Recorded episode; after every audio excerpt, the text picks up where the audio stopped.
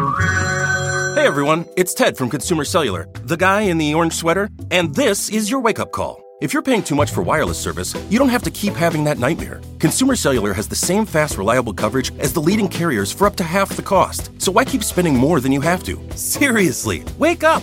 And call 1 888 freedom or visit consumercellular.com. Savings based on cost of consumer cellular single line 1, 5, and 10 gig data plans with unlimited talk and text compared to lowest cost single line postpaid unlimited talk, text, and data plans offered by T Mobile and Verizon January 2024. It is too easy to make fun of former President Donald Trump and the new NFT collection he launched today. So we are not going to do it. We could do a whole big thing on how these quote unquote trading cards are just Trump photoshopped into the fantasy scenarios of a 10 year old boy, like this one where he's a cowboy, or this one where he's an astronaut, or this one where he's a race car driver, or this one where he's Superman. Or this one where he is so cool that Hollywood has changed its name to Trump World. Or this one where he is some sort of big, important stock guy. But we aren't going to. The comedy is just too obvious. It's low hanging fruit. We could talk about the bizarre video he put out to promote this thing today. We could talk about how it seems like the kind of infomercial you might see at 2 a.m. when you wake up and the TV is still on. But we will not. We could talk about how we didn't need to pay the $99 sticker price for these digital images because we just did the perfectly legal action of right clicking on them and using copy paste. Even the mere fact that yesterday Trump hyped the launch of these really low quality Photoshop jobs as a quote unquote major announcement just feels so easy. It would be like stealing candy from a baby to make fun of that. So we are not going to do it. We will not stoop that low. But I do think Trump's NFT announcement is worth paying attention to for one reason. I don't think it's really news that Trump is yet again doing another big, blatant grift. Trump doing something like that is about as revelatory as the fact that water is wet. But what was amazing about Trump's announcement today was that the conservative ecosystem that has propped him up for years now seems to be embarrassed by him. Trump announced that he had a major announcement today, and in the major announcement, it is the sale of a um, what do you call the uh, digital playing cards? A yeah. digital, and he's a Trump thing, and so there is, uh, you know, the assumption that I would, the, whoever advised him on whoever advised him on that, I'd fire him immediately. They're called Trump digital trading cards. These cards feature some of the Let really incredible. Okay, I got it. I got it. I can't watch it again. Make it stop. That was the first one was Trump National Security Advisor slash wild conspiracy theorist Mike Flynn and the former chief strategist slash current far right TV host Steve Bannon. Those two guys, even they can't get on board with this thing. And that's not cherry picking reactions. Major conservative media outlets had a field day today roasting the former president, the guy they used to write fluff pieces about. The New York Post called Trump's NFTs, quote, cringy. The Washington Examiner did a roundup of Trump being, quote, mercilessly mocked for the whole thing. And a writer at the conservative blog Red State said, I voted for Trump twice, so I have zero animosity toward anyone who remains a fan. But man, this kind of stuff is making it really difficult to not just throw my hands up. Of course, it's not just these NFTs that have conservatives hiding their MAGA hats on a high shelf in the closet. As the editor in chief of the conservative magazine, The National Review, Rich Lowry, wrote yesterday, it's hard to imagine how Trump could have had a worse month long run. Ordinarily, one might say, as a way of exaggerating to emphasize the point that it could only have been worse if he had had dinner with a Nazi. But of course, he did that too. Oof. And it's not just conservative media that seems to be abandoning Trump. It looks like his donors are too.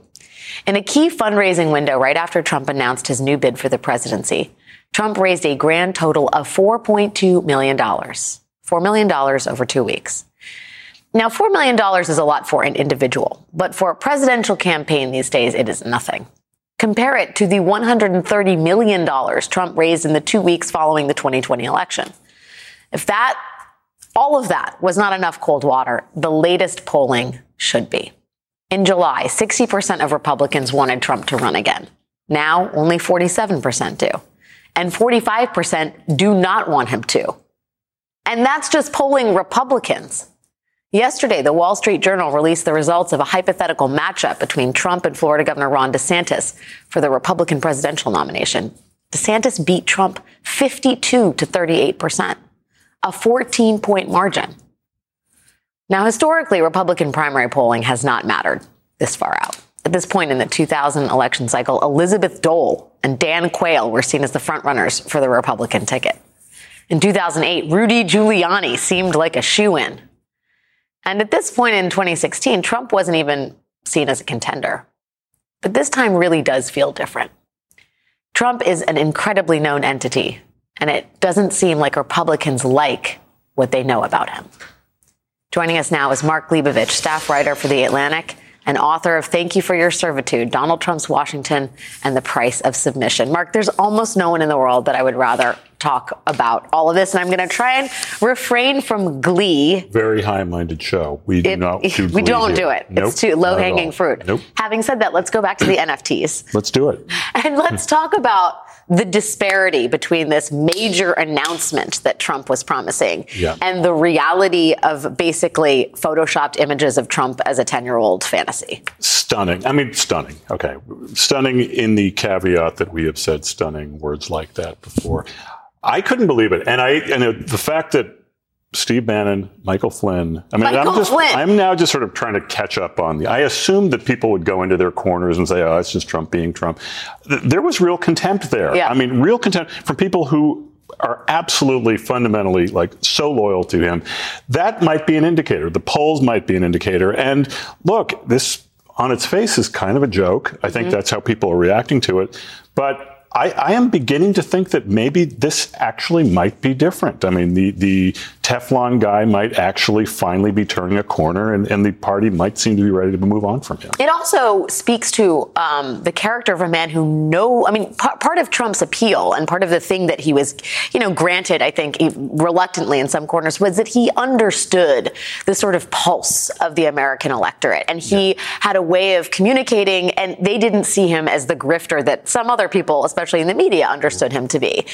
But this is the first time where you really feel like he's he's lost his sales pitch. He doesn't ha- he doesn't understand. He's not. They're not picking up what he's putting down. They're not buying what he's selling. Well, my sense is that's true. I mean, the, the, there is a greater eye roll. The, the fact of the matter is, though, he could go out to somewhere in Iowa, Michigan, Ohio tomorrow, and I'm almost certain could get 20,000 people somewhere. Ron DeSantis, you know, maybe a higher curiosity rate. But look, I mean, right now you have this one to one race, right? I mean, Mike Pence, Ted Cruz, any other other Republicans, Liz Cheney, aren't the kind of people who are going to defer to Ron DeSantis and decide to sort of step down. So I still think, despite all of this, he is the overwhelming front runner and has to be taken very seriously because of that. And I want to talk about Ron DeSantis, someone you have been writing about at the Atlantic. Um, I, I laughed when I read the latest piece. We're going to get to in a second, but but I do think. I mean, setting aside the presidential mm-hmm. race, which is let's just remind everybody years away. Right. Beyond just the acolytes saying, you know, cringing at what Trump's doing, the right wing media is is you know the fact that he seems to have lost Rupert Murdoch, who's running New York Post headlines that say Trumpty Dumpty. You know, like is Fox News next? And and the question it begs the question: Who is going to be there to rush to his side? Is there anything the man can do to to sort of turn the wheel back to a time when he was more? Um, uh, championed, if you will, by the right wing world. My sense is, and you know, this is this is kind of a personal pet issue with me, but there has been such a high level cowardice up and down the the conservative media system, the ecosystem, the Republican Party, that as soon as if he does turn a corner, if he just sort of gains some momentum and normalcy back, I am of the belief that most people will fall into line again. I think. Okay, but you say gain some normalcy back, and that makes me uh, like it's PTSD from everybody who- Sure. who watched the presidency. And there would be these moments where Trump would do something outlandish, and then his advisors would get him out in the Rose Garden or elsewhere reading script from a teleprompter and would Right. say, "Oh, he's become presidential again. It's okay. He's done it. He's he understands that he can't act like that." And then again, the, the joke was on us every single time because he would continue to do something outlandish. And Rich Lowry makes this point: Trump does not have easy levers to use to change the narrative. It is not as though he can have a good legislative session next year, like the governors who are thinking of running, mm-hmm. or use his executive powers to pick useful fights. I mean, all he's got is himself and maybe a couple boxes of classified documents down at Mar-a-Lago and a bunch of NFTs. Really, and Boris Epshteyn. That's what he's got. Those are the tools in his arsenal. Well, I mean, you would think so. I mean, look, if he weren't so lazy, if he weren't so uncreative, I mean, he actually could do DeSantis-like things, whereas he could go to the border. He could do some kind of event in an inner city somewhere to highlight crime. He could do something um, I don't know, in the Middle East, like, you know, visit a friendly capital somewhere where people still love Trump. I mean, there are things people that he can do mm. to accentuate. I mean, if you're a serious politician, yeah. if you're willing to actually do the work here, that, that could accentuate the good that he perceives and that many in the conservative world perceive as him having. But ultimately now, I mean, this is I think emblematic of one, the as, as you said, the lack of levers he has to play, but also his just laziness and and frankly, I, he almost feels bored. He almost feels like this thing is sort of played out. And in some ways, maybe he is projecting, or the conservative base or the MAGA base is responding to what they see in him. Maybe I'm projecting my own wish casting onto him, but I do think there's a lot of that. Well, boring is something he's never wanted to be. He's pretty boring. well, this, yes. I mean, me. the NFTs do sort of have a twiddling my thumbs with nothing better to do quality to them. Do you think the investigations help him if he's indicted? By the special counsel if the DOJ goes after him formally. Does that help him in the way that the Mueller investigation helped him gin up enthusiasm among his base? It, it, could, because I think that most Republicans are so you know, powerful, putative leaders of the Republican Party, DeSantis, even his putative rivals, are such cowards, they, they would actually sort of run to his defense in some way and make him a cause celeb, make him a bit of a martyr. That him that would probably elevate him in a perverse way um, you know, within the Republican Party. Having said that, people just sort of say, okay, well, there are six active investigations, whatever it is. I mean, these are all big deals on their own. And look, I don't care if you're a sociopath or what. I mean, if this is hanging over you, I mean, it is going to take a great deal of sort of psychic resource, you know, financial resource, legal stuff. I mean, it's just a lot of time. So I don't know. I mean, I, I don't envy that. How much legal uh, representation do the NFTs pay for? No one can know that answer. Know. Uh, let's talk about Ron DeSantis because you have some choice analysis in the Atlantic. Um, Nobody has really talked about who Ron DeSantis is as a politician. We've talked about the legislation, the, the stuff he's overseen in Florida as a governor. We've talked a lot about it on this show. But as a person who would have to theoretically contend with Trump in the arena in which yeah. he is most comfortable, the, the blood sport of debate and campaigning, Ron DeSantis is, an, is a curious bird. Here's an excerpt from your piece. I'd rather have teeth pulled without anesthetic than be on, boat, on a boat with Ron DeSantis, says Max Tallahassee, a Tallahassee lobbyist.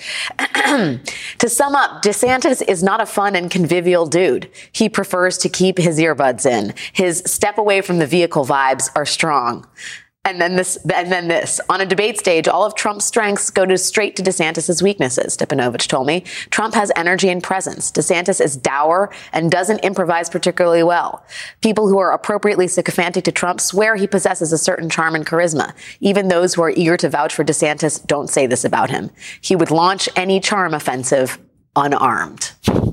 Uh, that's not exactly a ringing endorsement of what may come in 2024. and he might have a complete personality overhaul. I mean, I guess the point. How can here, you do that, though? How can anyone really, truly have Florida a. Florida is a magical place. you can do anything. You can do anything. No, I mean, look, it, it's um, there is a long tradition of sort of next big things who are just built up. Donors love them. Um, they win elections like DeSantis did last month in, in pretty impressive fashion. Then they come out to play, and it's like, oh, you know, where's President Beto O'Rourke or Rick Perry or Scott Walker? I mean, go down or the Jeb list. Bush. Jeb Bush. Um, DeSantis right now seems to have the theoretical field to himself. I think, though, that his personality type, people who know him in Florida, people who served with him in Congress, other Republican governors in, in other states who were serving when he was there, all say that, that Trump is the kind of person who can run circles around someone who is just fundamentally not comfortable in their political skin, doesn't have the greatest stage presence. And look, maybe I'm being shallow here, but I don't think that's a good matchup for DeSantis, and I'm not sure he's going to wear it particularly well. Mm. Or, as one of your sources said, my sense is that Trump would gut DeSantis with a dull deer antler. Yeah, or club him like a baby seal. This is Mac. He um, he loves those violent animal, Animal metaphors. Well, they yeah, they, um, they speak volumes. they they do. Mark Leibovich, a thrill and an honor to have you Always. on set with me. Writer for The Atlantic, staff writer for The Atlantic. Great reporting on Ron DeSantis and every other aspect of American politics. Thanks for the time tonight, my friend. Thank you, Alex. We have lots more coming up this hour. Remember this scene inside the U.S. Capitol on January 6th? Republican lawmakers gleefully applauding as members of their own party objected to the Electoral College count. Senator Amy Klobuchar joins us later in the show, and I will ask her what Congress has in the works to prevent future elections from being stolen in the same way. But first, the day is almost here. The January 6th committee is set to release its final and exhaustive report next week. We're going to break down what to expect. Stay with us.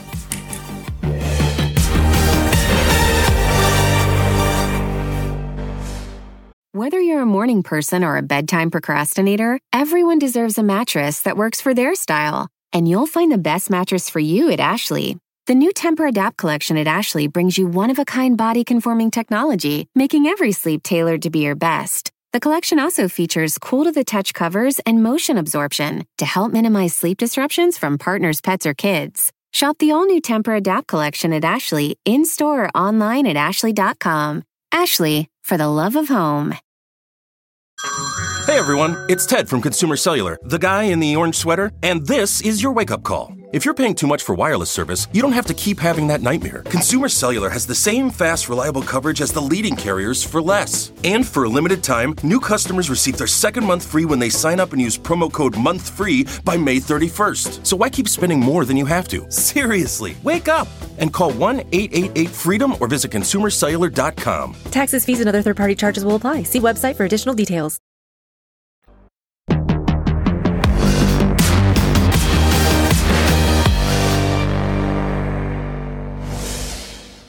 On January 6th, while a pro Trump mob attacked the U.S. Capitol, Mark Meadows, Trump's former chief of staff, was getting these text messages back at the White House.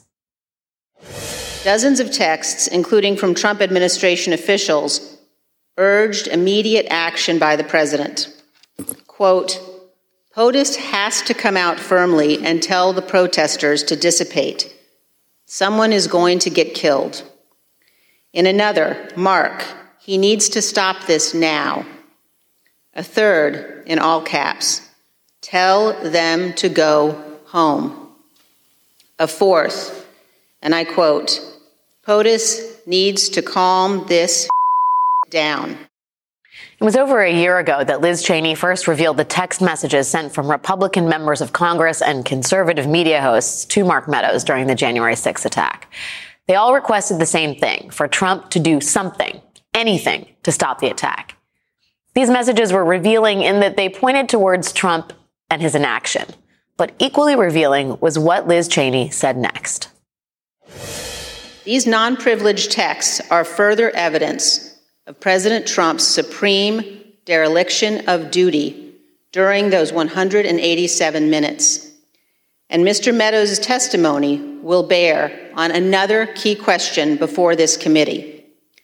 Did Donald Trump, through action or inaction, corruptly seek to obstruct or impede Congress's official proceedings to count electoral votes?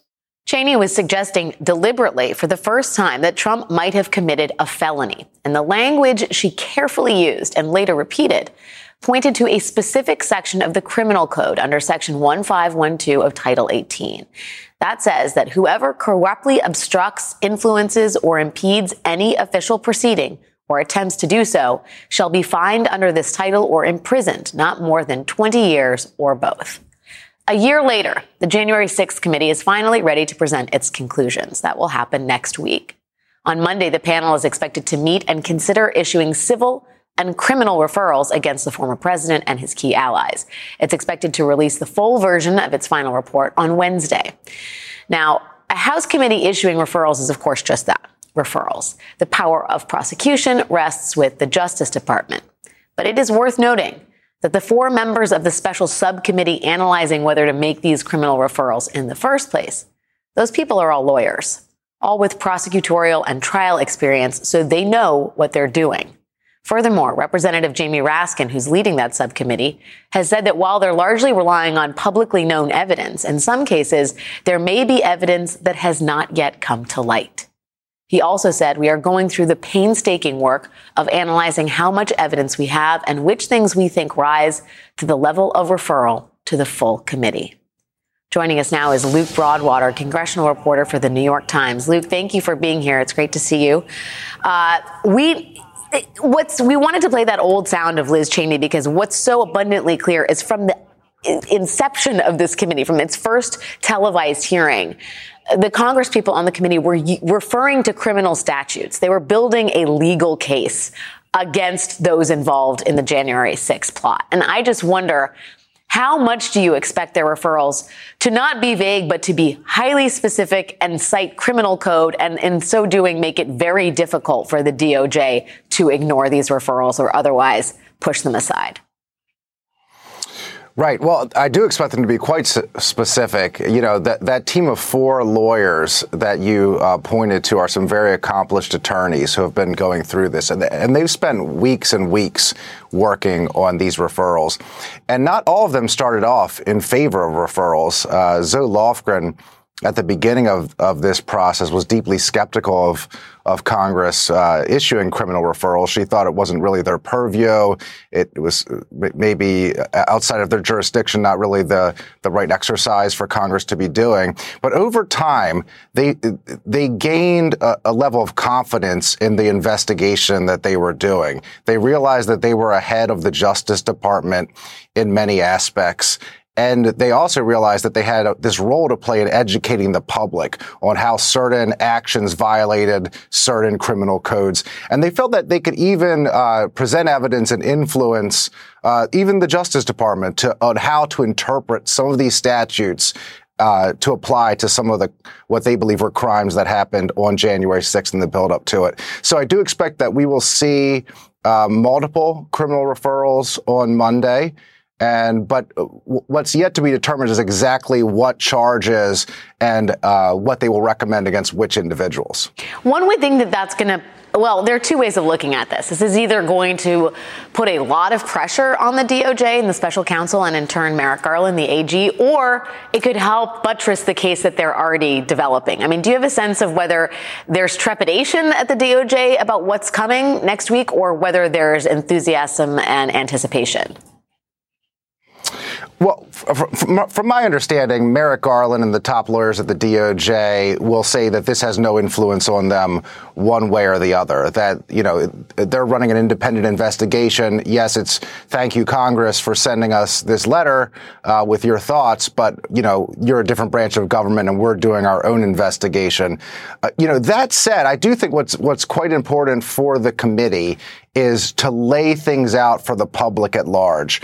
And, and when you do that, you can create a pressure on the Justice Department. Now, the concern from the committee was that this could actually backfire in a way, that it would look untoward, that if, if the political branch is trying to influence the judicial branch, um, but ultimately, they came they came around to the view that if you have evidence, if you've accumulated all this testimony from all these interviews, you've gotten all these documents, that you sort of need to give it to the Justice Department. It's almost your duty to do it.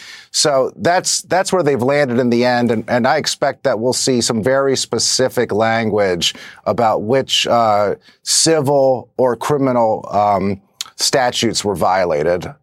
Yeah, well, just from what we saw earlier this year, I would expect that as well. I, I do wonder. Um, we've gotten a sort of suggestion that there's going to be new evidence in the report that's issued next week. We know that since the last public hearing, um, the the committee has spoken with Tony Ornato, that was on December 6th, and Bobby Engel, that was on November 17th. Both of those Secret Service agents were uh, key players in Cassidy Hutchinson's bombshell testimony about what happened with the president on January 6th. Do you think though that testimony, the information gleaned from those interviews or that, those testimonies will be in the report that we see next week? Yeah, well, so the uh, the matter with the Secret Service was, I think, the last big final leg of this investigation. You know, all of that sort of blew up after the final uh, or the last public hearing um, that the committee had. And the members were essentially enraged upon learning that text messages had been deleted, that they hadn't gotten full cooperation from the Secret Service, that they believe that some of the uh, agents may have misled the committee. And so they hauled in these uh, these agents again to re-interview them. And what they, what my understanding of what they've they've learned is a bunch of conflicting stories, and they do they still do not believe some people were being fully honest with the committee. That some people's testimony actually contradicts certain documents and evidence they have. And so I know one thing that the committee is looking at is uh, obstruction or interference type of referrals.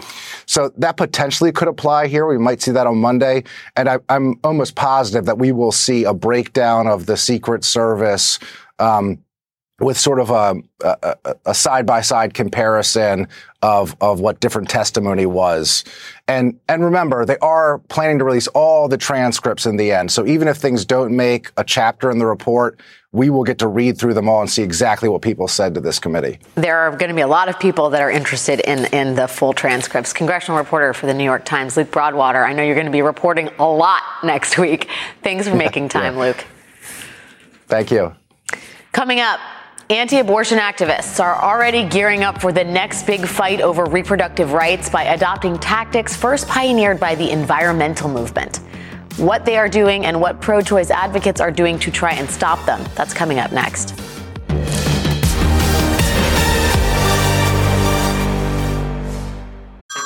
Hey everyone, it's Ted from Consumer Cellular, the guy in the orange sweater, and this is your wake up call. If you're paying too much for wireless service, you don't have to keep having that nightmare. Consumer Cellular has the same fast, reliable coverage as the leading carriers for less. And for a limited time, new customers receive their second month free when they sign up and use promo code MONTHFREE by May 31st. So why keep spending more than you have to? Seriously, wake up and call 1 888 freedom or visit consumercellular.com. Taxes, fees, and other third party charges will apply. See website for additional details.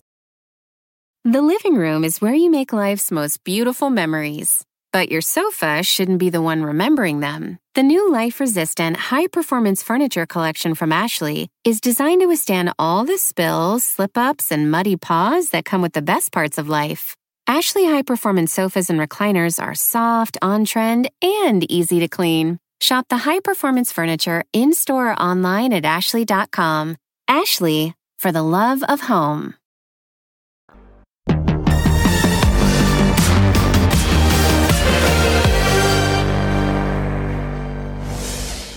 A group of women in Mexico has been busier than ever since the United States Supreme Court overturned Roe v. Wade in June. They call themselves Las Libres, the free ones, and there is a big reason why they're now inundated with calls from nearly every corner of the U.S. More than a dozen states have instituted abortion bans or effective bans since that ruling, laws that in some cases include prison time for people who perform or aid the procedure. Many of those states also ban the use of the FDA approved abortion pills mifepristone and misoprostol. People seeking abortions can order these pills from telemedicine providers who then mail them. In fact, exactly one year ago, the FDA decided to permanently allow abortion pills to be mailed. And that is where Las Libres comes in. The group has been providing abortion pills to women in Mexico for decades when abortion was first banned there. And now that millions of Americans have lost access to abortion, calls to providers like Las Libres for covert access to medication abortions, those calls have increased dramatically. This week, the Washington Post's Caroline Kitchener reports that the rise in medication abortions has rankled conservatives who thought that Dobbs was a big win, and they are now trying to do something about this. Now, many conservatives are complaining that the abortion bans are not being sufficiently enforced, even though much of the illegal activity is happening in plain sight. Everyone who is trafficking these pills should be in jail for trafficking, said the president of Susan B. Anthony Pro Life America, who has started to speak with Republican governors about the prevalence of illegal abortion pill networks. One student group has even co opted the environmental movement, repurposing its strate- strategies to limit access to health care. Students for Life of America is focused on the environmental harm it says is caused by medication abortions, specifically from fetal remains flushed down the toilet, as often happens when women take abortion pills at home.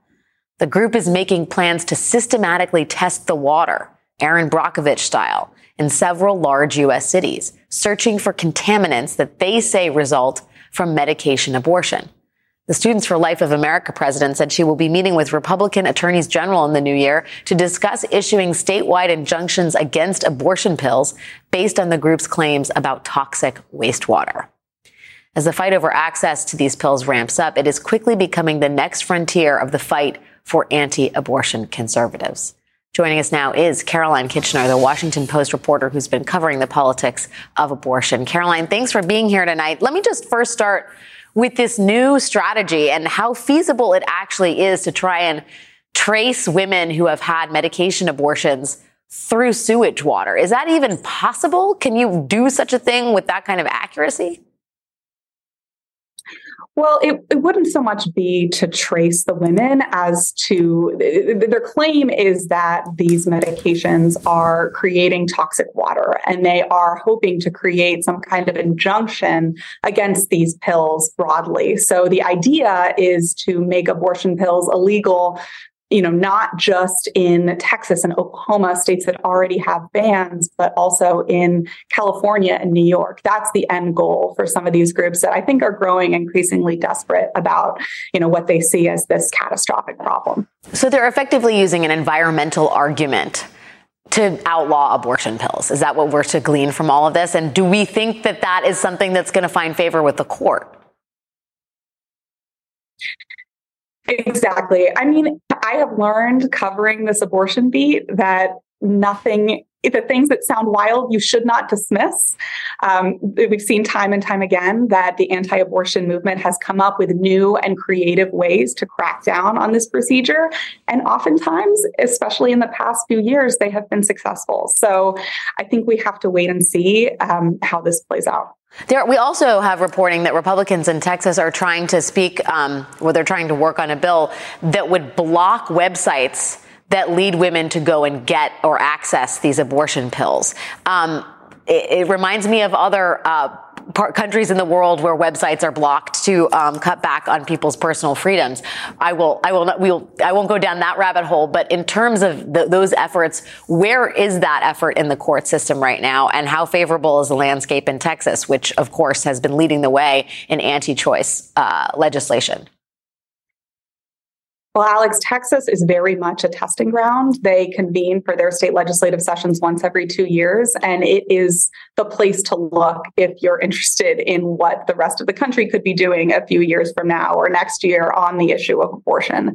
So I've been watching them very closely, and one of the bills that they're drafting right now is you know, basically, you know, censoring the internet, saying that, you know, people in the state of Texas will not be able to go on these websites. And, you know, even anti-abortion lawyers have told me that raises, you know, r- really severe free speech concerns. So I think we'll have to see how it plays out. It, it really remains to be seen whether there's the political will for these kinds of extreme measures, especially what we saw in the midterms with abortion being so widely popular. I think it's it's a really big question how much support these Republicans are going to have when they push for these kinds of measures. Yes, you would think the writing would be on the wall, and yet some people choose to look away. Um, Caroline, you've been doing such great and important reporting on what's happening at the forefront of this really key issue. Thank you for your time and all the work that you're doing over there at the Post. Really appreciate it. Thank you so much. Coming up next, a stunning 147 Republicans, including eight senators, objected to the results of the 2020 election certifying Joe Biden's win, even after a violent Trump supporting mob ransacked their place of work. And now Congress finally looks likely to take action on a bipartisan basis to try and prevent a similar coup from happening in the future. One of the key senators behind that effort, Minnesota Senator Amy Klobuchar, joins us to discuss. That's next.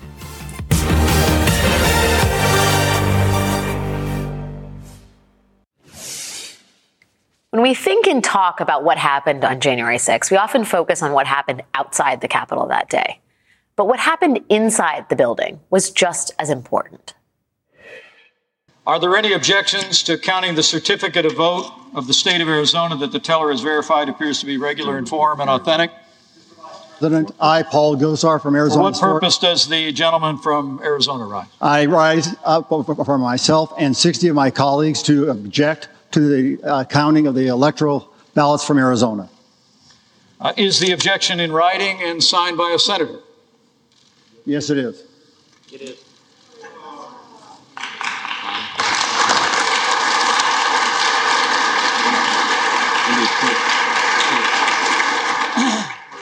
A standing ovation from Republican lawmakers during a joint session of Congress on January 6 for Congressman Paul Gosar and Senator Ted Cruz, who were the first to issue formal challenges to the certification of Joe Biden's Electoral College victory.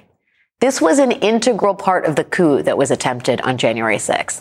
In the months since then, Republicans have shown almost no appetite to hold the perpetrators of that plot accountable, except for one thing. Right now, at this very moment, Congress is likely to pass a law that would make it much harder for a handful of lawmakers to try and subvert a free and fair election. It is called the Electoral Count Reform Act, and it would modernize the Electoral Count Act of 1887, an antiquated law that Trump and his allies exploited in their attempt to overturn the 2020 election. The new law would clear up any doubts about whether the vice president can change the electoral vote count. He or she cannot. It would also change the threshold for objections to a slate of electors by requiring one fifth of the House and Senate to sign on to any objection. Not a single congressman like Paul Gosar or a single senator like Ted Cruz.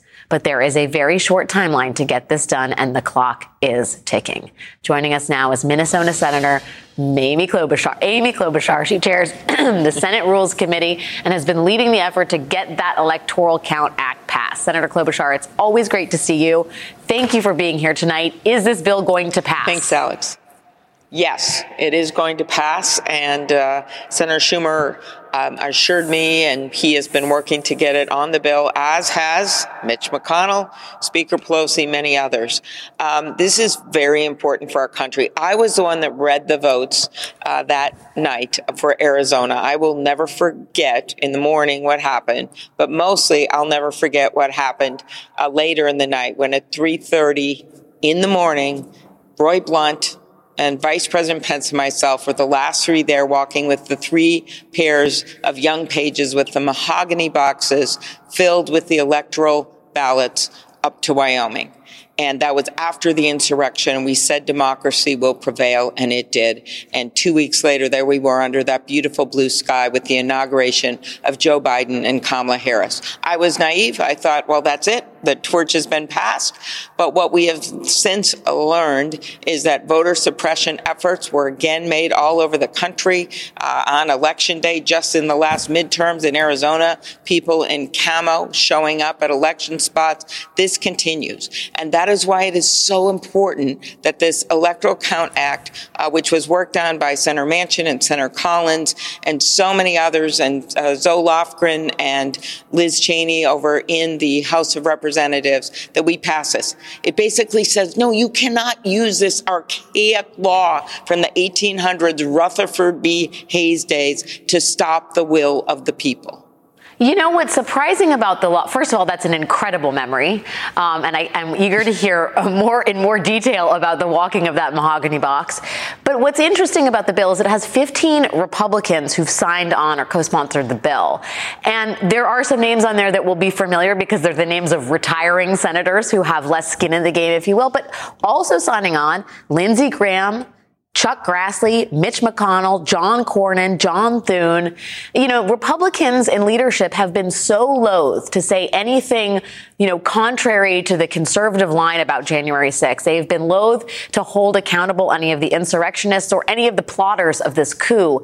Do you see this as an indication that Republicans like those might have more of an appetite to act as a check on people like Donald Trump in the coming years? Is this any, should we read anything into their support? support for this bill? Uh, Well, uh, first of all, there was a bit of a check with those midterm elections in the U.S. Senate races, could I say? Yes, um, yes. And that was because of the voters. I think they're well aware of that. But the second reason is that this bill needed to be reformed. It, I said it's archaic. What we do here, and they agree to this because they understand this could happen at any time again, and no one wants another insurrection except maybe one guy who's sitting out there. Uh, number one, uh, it says the vice president's role is ceremonial. Um, you are not going to have this hang Mike Pence happen again because it's clarifying it's ceremonial. Secondly, it makes clear that you have to have 20% of the of the senators or representatives in each body, 20%, have to object in order to get to a vote and a debate it could take days and days if someone really wanted to gum up the process because as it is right now, only one senator, one House member could object from any party, even including uh, if their own person won. And so that is a crazy law and that's why it needs to be changed. And finally, no more of these fake electors after the fact. Uh, they have to be set ahead of time and there has to be an appeals process put in place. So we've made it very clear and we welcome the Republican support. Uh, Senator Blunt and I made some changes, improved the bill, we believe, and we got a 14 to 1 vote out of the Senate Rules Committee. And that's part of the reason we've had this momentum uh, to get it on the end of the year package. How are you feeling about the the coming Senate? I mean, we know that some of the Republicans on this, as I mentioned before, are the guys that are leaving: Toomey, Blunt, Burr, Portman, Sasse. You know, they are not going to be there. You're going to have J.D. Vance in the upper chamber. Um, you, Democrats have a larger majority than they did before, kind of, depending on how you look at Kyrsten Sinema and her role in the upper chamber. Uh, are you feeling optimistic? Also, are you having lunch with Kyrsten Sinema anytime soon? So, uh, first of all, she's always had an independent streak, and I think she's made it very clear she's going to continue to work with us on what is often the routine votes every single day that we have on judges and the like. But I look at it this way. We had a 50 to 50 crushing majority there, Alex. And now we're up to 51. It does help us to get nominees out of committees, all kinds of things. And we were able, uh, with the president's leadership, we were able to get all kinds of bills done on a bipartisan basis, starting with the Senate, I should add. Infrastructure bills, uh, the initial gun safety bill. We know we have so much more to do. The work on semiconductors, making them in America. Those were all bipartisan efforts, so I don't rule that out. Am I concerned about what's going to go on in the House of Representatives uh, with some of the people in that caucus? Yes. Um, and it's a very, very tight situation over there, but it does give some Democrats some power uh, to try to work with us to push things through. And we always welcome some Republican support as well. Uh, but you saw miracles happen this last year where with all odds against us, with that 50-50 vote, we were able to pass bill after bill after bill. It's amazing what you guys got done uh, and, with, with, that crushing majority. And by the way, including just the last week uh, with uh, the um, respect the Respect for Marriage Act, the fact that we finally were able uh, to pass the bill on a federal level with Tammy Baldwin's leadership and so many others, and watching um, Senator Schumer and Speaker Pelosi and President Biden and Vice President Harris up there. I mean, it was an amazing moment, and all the couples who had fought so hard um, to get this bill passed. Uh, it was it was something. It was a good moment for the country, uh, and it was a bipartisan moment, which is important. The it Democrat, was. Democrat from Minnesota, Senator Amy Klobuchar. Thank you, as always, for your time tonight. Thank you, Alex. We will be right back.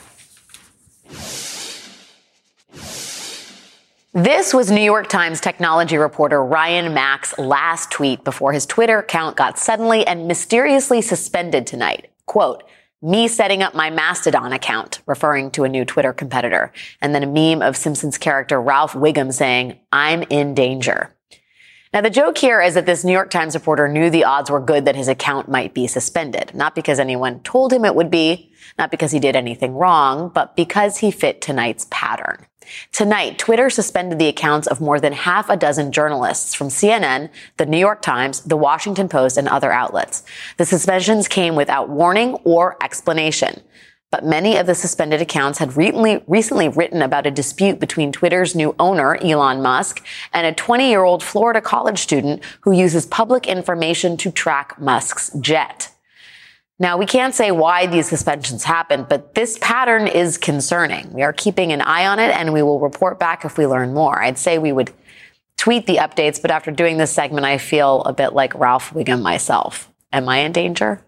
That does it for us tonight. We'll see you again tomorrow. Whether you're a morning person or a bedtime procrastinator, everyone deserves a mattress that works for their style. And you'll find the best mattress for you at Ashley. The new Tempur-Adapt collection at Ashley brings you one-of-a-kind body-conforming technology, making every sleep tailored to be your best. The collection also features cool-to-the-touch covers and motion absorption to help minimize sleep disruptions from partners, pets, or kids. Shop the all new Tempur-Adapt collection at Ashley in store or online at ashley.com. Ashley, for the love of home.